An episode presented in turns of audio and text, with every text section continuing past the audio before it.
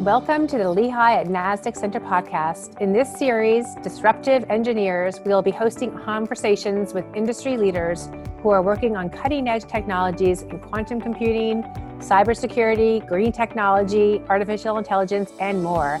I'm your host, Samantha Walravens. Today, I'm sitting down with Louis Dussan, the founder, CTO, and president of AEye Inc., to discuss his work on autonomous vehicles and robotic vision to make next generation transportation a reality. So, I wanted to start this talk today by delving into your background. You have a pretty incredible professional career. Prior to founding AEye in 2013, you worked for NASA in its Deep Space Network, which communicates with planetary and deep space probes. And you also worked at Lockheed Martin developing cameras used in fighter jets. So, pretty cool background. Can you tell us a little bit about your career in aerospace and defense and how does this translate into what you're doing today at AEye? Well, that's a big question. I think, you know, my career started by obviously when I graduated college the, the first time. And I really wanted to do things that were fun in engineering. And I still to this day believe that out of all the choices that I was, you know, lucky to have, uh, working in aerospace defense is one of the most fulfilling engineering roles that you could have. That's number one. Number two, you know, working with cutting edge technology, a lot of which is typically classified early on, working with DARPA. You get to see a lot of things early on before, in general, the general public might get to see. So you get early look at the technologies that are coming out. And obviously, you get exposed to a lot of problems that you don't normally see in, I would say, commercial environments for example, outside of autonomous driving, the perception algorithms required to really do the things that we're looking for today in autonomous navigation really started out in aerospace and defense in things like remote sensing, remote piloting, missiles and fire control, information surveillance, reconnaissance, those kinds of things. And so, I mean, just from those things that I that I've said, you can see that it prepares you well. You get to see a lot of the things, and for me, it was kind of a a, a very simple, I would say, transition into the perception world, which I am in now. And I think I brought a lot to the table that I may not have had I come from a different background. Can you talk a little bit about your work at Lockheed Martin? Is it all still classified? I'm just no. curious about your, you know, what you were doing in the missiles and fire control division and with, you know, missile targeting systems. Sure. Um, well, I think the, the probably the most well-known system is the Advanced Targeting Pod, which was called the Sniper Pod. And it is found in all of the allied jets, the US and its allies. And it is a, a pretty sophisticated system which has several cameras, several lasers, several processing components. And I think if you're a material science person, you would enjoy this. All of these systems are looking down a single aperture. So if you look at, for example, what it takes to, to be able to say bore sight a camera, LiDAR, different versions of cameras, the things that are in the visible, things that are in the not visible spectrum, different wavelengths of laser, those are different materials. And so uh, being able to do it down a single aperture so that they're all bore sighted and all looking at the same thing is a material science sort of uh, clinic. And that's one of the exciting things about it. Nobody else was doing that. And you know, along with that sort of material science challenges, all the challenges associated with the things that you know now, we all know now as perception, which is what am I looking at? Where is it? And and then what actions do I need to take?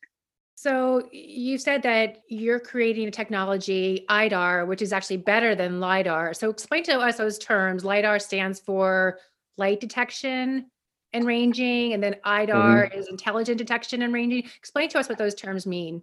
Well, everybody's familiar with LiDAR. The original terms were LADAR and LiDAR, laser detection and ranging, light detection and ranging. There's a whole argument about which one's right, which one's wrong. We're not going to get into that. But intelligent detection and ranging was an, a way for us to explain to people hey, it's not just about LiDAR, it's not just about cameras, it's not just about radars. It's about an intelligent way of trying to achieve perception. And so that's why we coined intelligent detection and ranging.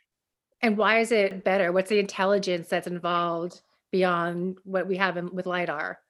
Sure. Well, for one, um, it uses multiple modalities, so it's not just lidar; it's lidar and a camera, and uh, of course, we can do single or multiple modalities.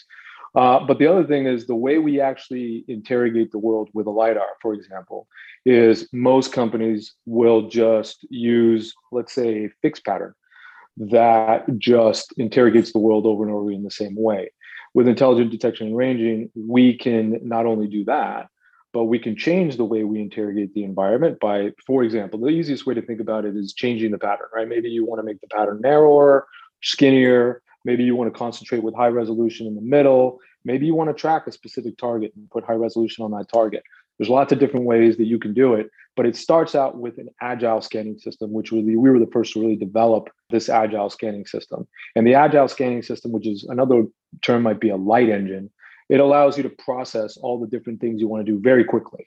So, uh, what we joke, I used to joke, we, we could write Mickey Mouse uh, on the side of the road with a laser. We could paint a horse running and we actually have video of of you know an animation with the with the sensor that we could do with a laser right? And that just shows you the agility. So it's not a fixed pattern all the time and it can react to different things that may come up.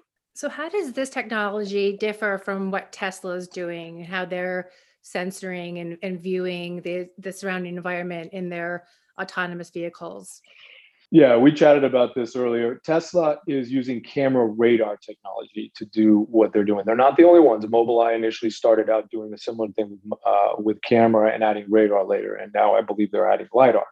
So this idea of camera radar is using two established technologies uh, to do the primary sensing of the environment.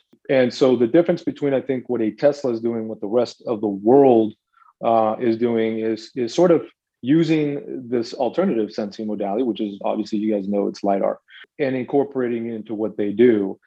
So most people that use LiDAR will also use something that is called map-based localization, or the idea that you have an onboard system, onboard information, prior information about the roads you're traveling in, and you cross-correlate that with the information that you pick up. And so, for example, companies like GM with Super Cruise have been able to successfully show that system works very well. And for example, something like a highway assist. Tesla, on the other hand, tries to do something called simultaneous localization and mapping, which is really very little prior knowledge about the environment. And they try to ad hoc develop their pose, position, trajectory on the fly using just the camera and radar. So that's the primary difference. So you probably have heard about the tragic accident this past weekend in which two people were killed in a 2019 Tesla, I believe it was. And there's still a lot of unanswered questions about whether it was user error or technology error that caused the crash. And Elon Musk was quick to respond that the autopilot was not turned on when the crash occurred. But what we do know is that no one was in the driver's seat when the crash occurred. So, what is your reaction to this? And what does this tell us about the viability and the safety of self driving cars? Well, I know as much as you know about that accident. Um, I don't know anything more than what you've heard, and so I, I, can't speak to that. But I can't speak to the previous accidents that have that have occurred. You may know that I wrote a Medium article several years ago, sort of trying to explain, kind of in a polite way to Elon, that hey, you know, you kind of need to change some of the things you're doing because it is it isn't really working. As a fan of what Elon does with SpaceX and what he's done in previous I'm, I'm kind of disappointed in some of the accidents that occur, mostly because it's accidents that occur from the overconfidence of the technology by the customers or the people that are driving those vehicles. And I think that's a leading factor to it. You know, Tesla will be quick to point out that the number of accidents per mile of driven for the vehicle is less than the average vehicle in the world. And certainly that's that's a significant thing, but it also could be less than the average, I would say, accident that Tesla has if they would be a little bit more careful about how they represent that driving system. And in some countries, he's not allowed to say highway autopilot, but only assisted. So I think that's part of it. And in that sort of vein, some of the accidents that have occurred really do occur because, in my belief, it is an overconfidence of the driver not understanding how the modalities work, the holes in a camera and a LiDAR combination are pretty big, and you have to understand where those holes occur and why before you can get an intuition about whether something is going to work or not. The general public does not have that. And so they can only rely on the information from the people they trust. People place their trust on other people in general for things they don't understand. And I think that's part of the issue. Is you know, is part of it also just the PR, the marketing that, you know, we could talk about autonomous vehicles, but they're really not autonomous, are they? Well, I mean, that's uh it, with are you referring specifically to Tesla or are you referring to general Tesla, well, just in general? I mean, self-driving cars. There are no such. There's no such thing as a self-driving car at this point in time.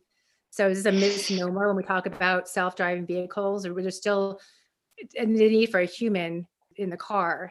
I, I mean, I, I think you're right. I think what's in, inside most people's head is I buy a car from the dealership and the car can just drive by itself and I never have to do anything. That, that's what I think most people's understanding of a self-driving car is or what most people want. So no argument there. But there are autonomous buses, low speed, albeit, and very closed environments where you know you can't go outside of those uh, situations. There are GM Super Cruise is a really great autopilot system. I encourage everybody to try it if they haven't.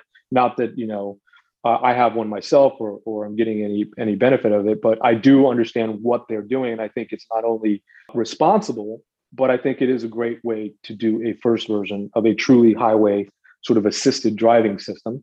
And, and so you're not getting autonomy, full spectrum, door to door. You don't have to worry about it. Movies, those types of things. No, you're not there. But I think in some situations, you're approximating it. And I think, you know, we can talk about this later, but I think throughout the rest of the several coming years, you're going to see that steady uptick in specific capabilities. Because at the end of the day, engineers have to solve specific problems and as they solve specific problems, those become features in every self driving car. So, when do you see self driving cars, autonomous vehicles actually out there on the road in, in regular use? And you're talking about the car where you tell it where to go and you don't have it to do goes anything. And you're right. like, you know, reading your book or painting your hmm. fingernails. Or I think that reality is probably a lot further away than we we want to admit. But let me just say this: I don't know how important that actually is because what will happen is when you bought your cars 10 years ago, there was no such thing as CarPlay and Android Auto, right? And now we've kind of taken it for granted and we're like, hey, that's great. Yeah, you know, and move on. What's the next thing? And you don't notice what a big impact that's what it had. You don't really notice what a big impact GPS had on your life until, you know, unless it's the day of. I think what will happen is it'll be a slow, steady drip of new uh, features in vehicles. And then before you know it, it, you know, one person will say, "Ah, oh, this car does everything I wanted to do automatically. and then one person will be, "Ah, it can't drive in the snow going up to Tahoe by itself, so therefore it's not self-driving." I think that's the way it's going to progress. My question for you is, why did you start your own company rather than innovating within the walls of a NASA or Lockheed Martin? Well, I, I don't want to say that I didn't innovate. I think I innovated at Lockheed. I innovated at, at Northrop Grumman. Uh, but I think your real question is, you know, why wouldn't you do what I'm doing right now, per se, through one of those companies? I'm not saying you can't, but you know, it's very difficult, I would say, to try to do something like that through a company that's established. Maybe you don't have the same goals. You know, it's very difficult for a company to support something like that unless it's part of their roadmap and they're setting it up. And it's not to say you couldn't do that, but I think it's just easier to make a clean break and, and try to sort of do something else. That's really the reason I think you don't see that too much. You know, I say that, but companies like Texas Instruments spun out companies all the time, and they had a model for it. And I think it's it's something to look at. Uh, the alternative would have been those people would leave and do, maybe do something else was some was uh, working on autonomous vehicle technology something that had been in the back of your mind when you were at those larger organizations? For sure, I think I was inspired by people who came before me. In in for example, the DARPA Grand Challenge. For those of you who are not maybe not familiar with it, 2007 2008 timeframe. Both Stanford and Carnegie Mellon sort of uh, were always competing with each other, and and they sort of one year one, one year two. This idea of creating a car that could drive by itself through an unstructured environment and one that was an urban environment. And a lot of technology went in through that. And I got a chance to see that technology uh, while I was working at Lockheed. And the way that happened, um, I think opened my eyes a lot in, into what could be done better. And I think that was the first time I really thought that I could contribute from what I knew just in my career and the things that I studied.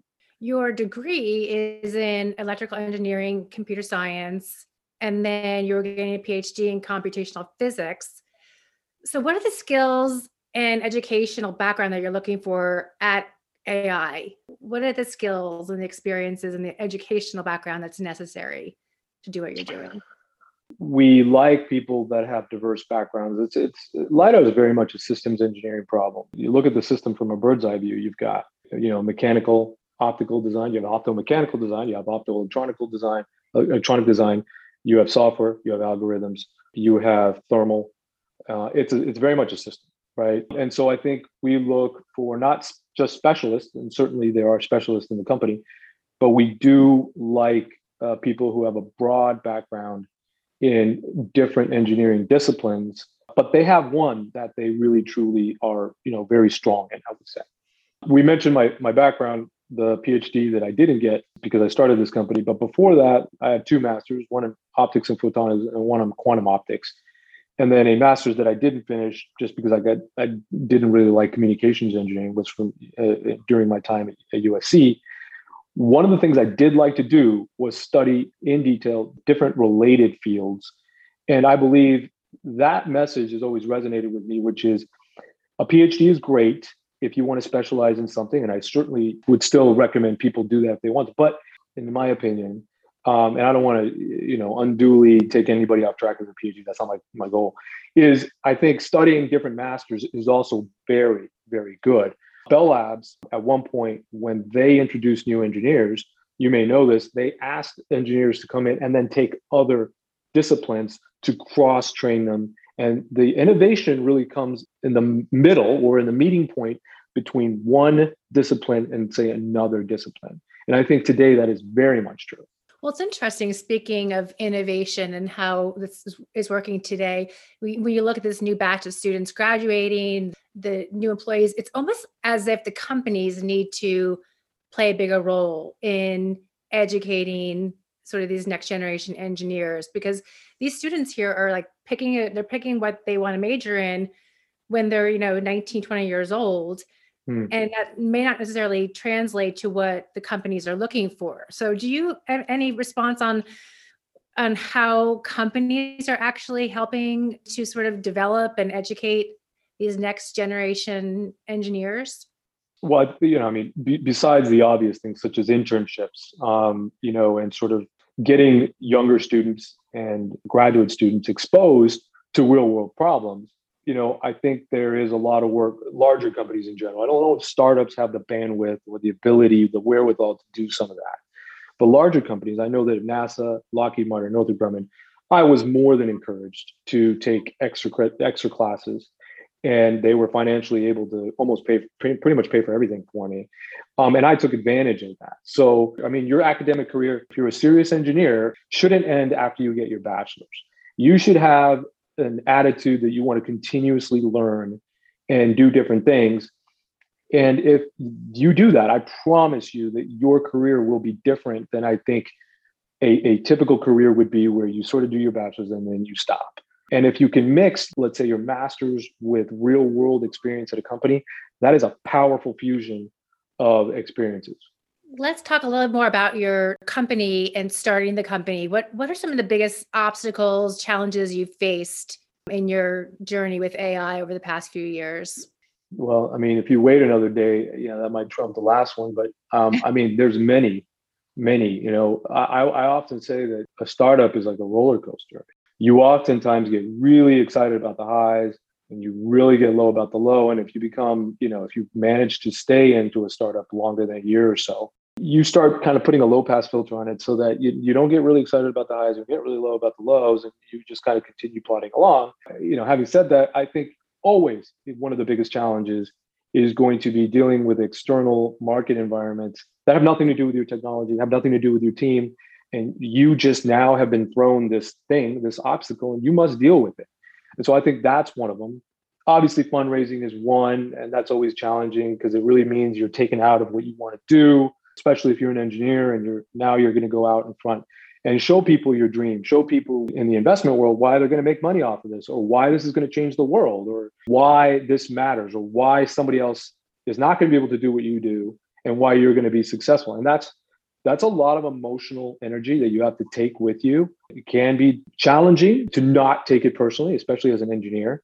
And I and so I think those two challenges, external market conditions you have no control over, and I think the challenges of fundraising are two of the biggest challenges that I think you overcome by having a good team around you, which I think happens when you understand what you're good at and what you're not good at and how can you build a team around you that will support you such that you will be good at whatever gets thrown your way and how do you build that team? How do you find those people who complement your skills and add to the skill set that's necessary to to run a startup?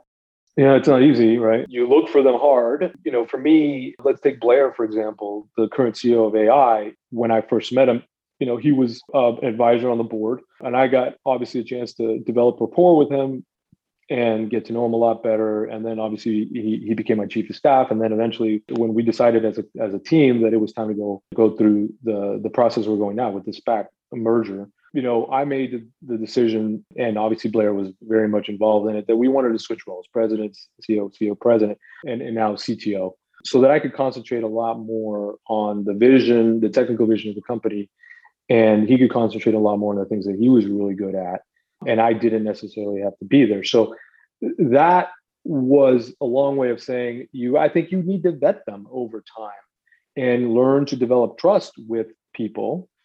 There is a method to it. Yeah i think it takes time. I don't think you're going to do that in a day.